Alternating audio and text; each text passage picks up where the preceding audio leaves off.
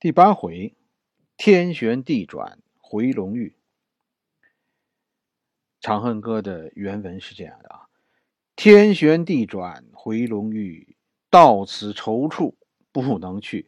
马尾坡下泥土中，不见玉颜空死处。君臣相顾尽沾衣，东望都门信马归。整个安史之乱啊，进行了八年。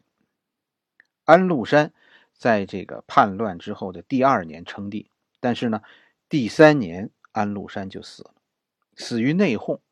安禄山的儿子要夺权，史思明于是接替了安禄山，整个叛军的中心地区由长安转向范阳，大概就是现在的河北保定这一带，这样长安就得以光复。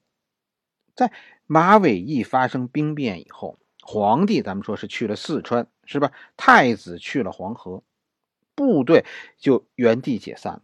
在黄河岸边上，太子遇到了来秦王的郭子仪和李光弼，这两个人保着太子李亨，立刻就登基做了皇帝。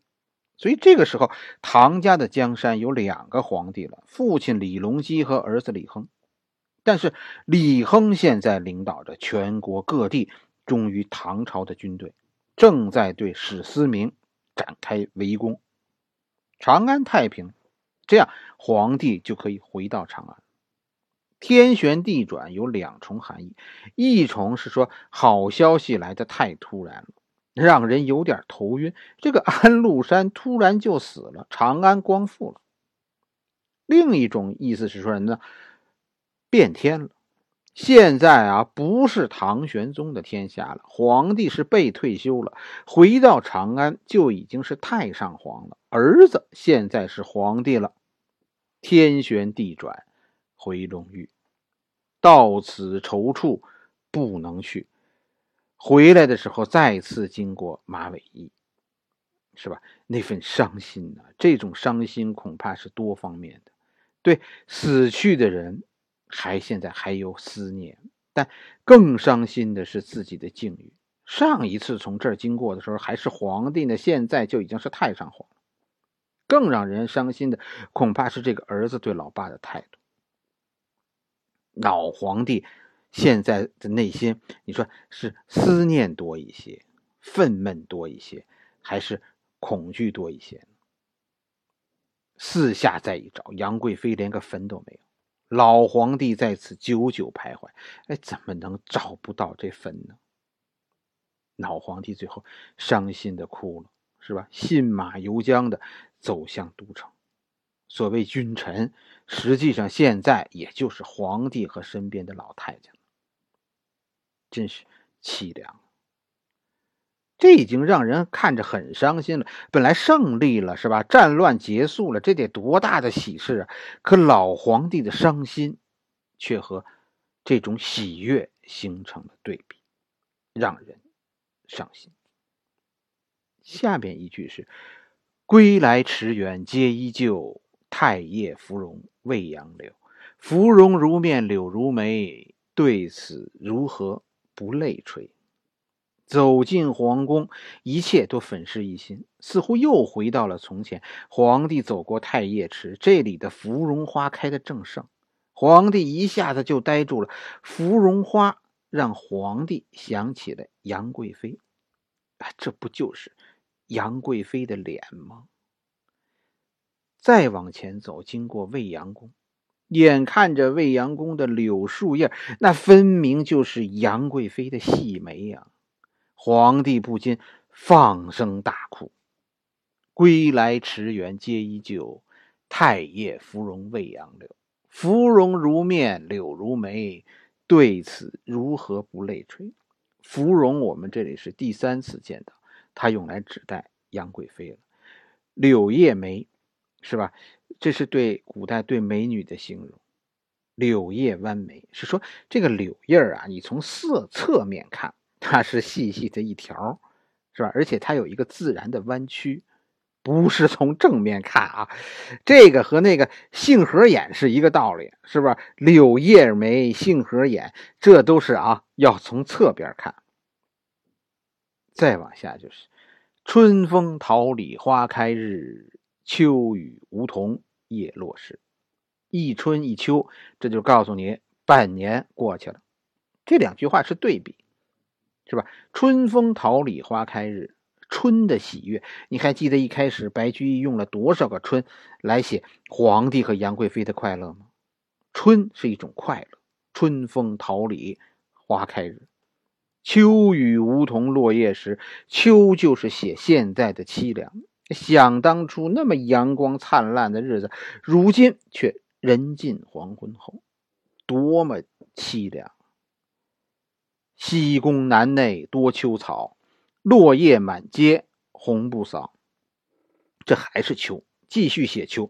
皇帝看来真的是有抑郁症，见不得枯草落叶了。这是白居易的想象，是吧？太上皇也不至于连院子都没人扫，不会。但是在皇帝的眼里，这个世界现在就是一片荒凉。梨园弟子白发新，椒房阿监青娥老。我们现在把这个戏班子叫梨园，把这个唱戏的叫唱戏的人、唱戏的演员称为梨园弟子。是吧？梨园是个地名，这就是长安的一个地名。我们现在用梨园来表示演艺人士，就是从唐玄宗这个时候开始的。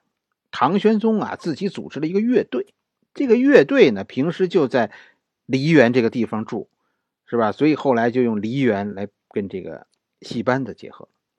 梨园弟子白发新，皇帝想必啊，现在有时候还听听音乐，但没了原来的主角这个歌舞。音乐看着就没劲，再一看啊，跟着自己的这帮人都是人过中年了。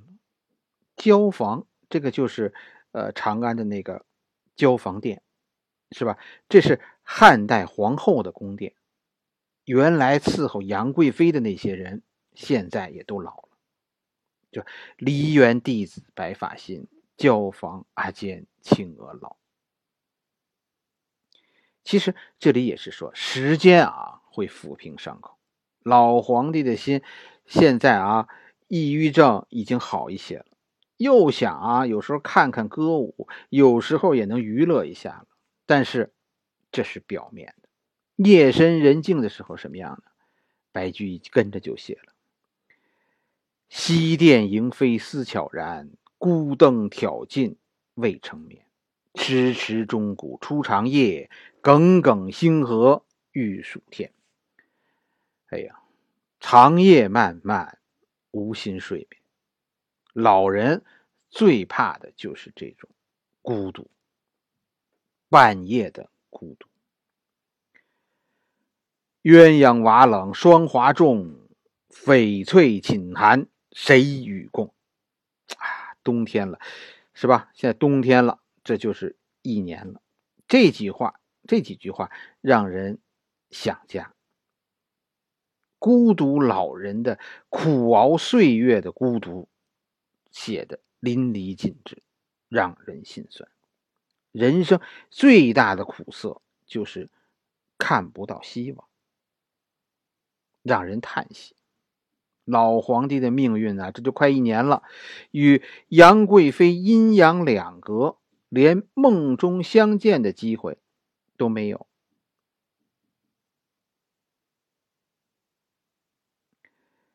经过不到一年，是吧？咱们这是说，呀，他那个白居易的诗里写了，从春到秋，再到冬。这里你和前面的皇帝和杨贵妃幽会时的那个快乐，和在这个离宫里边一起创作音乐的时候，那比较起来，这种孤独和寂寞。只能用心碎来形容。写到这里，实际上有点写不下去，我们也看不下去。这是诗的第二部分，咱们仔细再细细读一下。主要的原因就是，我觉得这种思念和悲苦，真的不是一个小顽童能够听懂的，而且我也不愿意多想，是吧？我怕又抑郁了。秋天，少和这个悲苦，少说这些悲苦的事儿。真的，这一段写的真好。让人难过。咱们再读一遍啊！天旋地转回龙驭，到此踌躇不能去。马尾坡下泥土中，不见玉颜空死处。君臣相顾尽沾衣，东望都门信马归。归来池园皆依旧，太液芙蓉未央柳。芙蓉如面柳如眉，对此如何不泪垂？春风桃李花开日，秋雨梧桐落叶时。西宫南内多秋草，落叶满阶红不扫。梨园弟子白发新，蜀椒房阿监青娥老。西殿莺飞思悄然，孤灯挑尽未成眠。迟迟钟鼓初长夜，耿耿星河欲曙天。悠悠生死别经年，魂魄不曾。来入梦。此时诗人的心情也未必很好，是吧？诗人所能想到的所有的悲伤都写在这儿了。这一段讲到这里，是吧？下一段峰回路转，诗人试图给自己的悲伤找一个宣誓的出宣泄的出口，于是诗人给老皇帝了，给了老皇帝一线希望。好了。这一回我们就讲到这里，下一回我们继续。